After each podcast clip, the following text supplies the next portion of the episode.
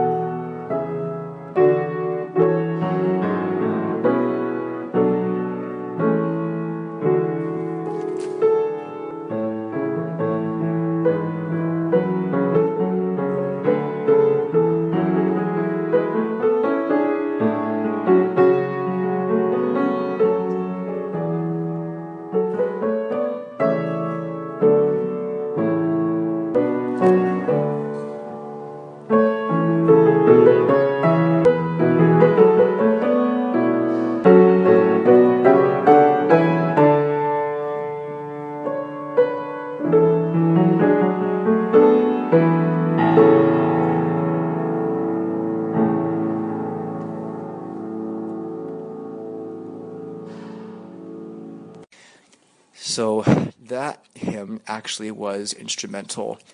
Side note in um, part of, I guess, part of my conversion process um, as I was serving as a missionary.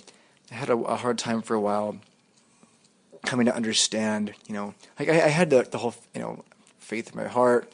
I knew in my mind, yes, I know the doctrines of the gospel that, you know, Christ suffered for my sins and that through repentance I can be forgiven, all that, you know, core great stuff. Um, but I, somewhere, it just I felt unsettled because I didn't understand like the logistics of it, I guess. And there was there's one verse in that hymn that was uh, kind of a turning point for me in my testimony that helped me understand, and the Spirit testified to me that it was true, and it was like one of those kabam moments, you know. I just I just felt it. I knew, like, yeah, that's true. And it's the verse where um, it says, uh, sufficient to own, to redeem, and to justify. And speaking of Christ's atonement. And for me, that just, the Spirit just knocked me. It just, wow. And I, in my heart, I'm like, yeah, that makes total sense. Um, that, you know, Christ would be able to do something, uh, pay for us in a way with his own blood and his own life um, that would satisfy justice and mercy and would be sufficient to reclaim us as his. I think of Mosiah, I think it's 515 or something like that, where it says, uh, King Benjamin says, you know, be obedient so, so that Christ may seal you his. And this hymn kind of helped me gain a testimony that, that that is a reality as long as we follow him. So, for what it's worth out there, someone who's struggling today, um, just remember that Christ's atonement is sufficient his grace is sufficient. And uh, all we got to do is, you know, as hard as this may be sometimes for, for circumstances, different hard things you go through, having faith in him and acting on it, repenting and changing our nature continually. Um, you do that, and he will be able to seal us as his, and it will be, his grace will be sufficient for us. So, Thanks for listening, everyone. In the next episode, we uh, we have uh, Alina Raymond. That's um, tomorrow, talking about um, organization and balance. Have a great day, everyone, and remember to stand steadfastly in the freedom God gave us. Until next time, this is Paul Pulsipher.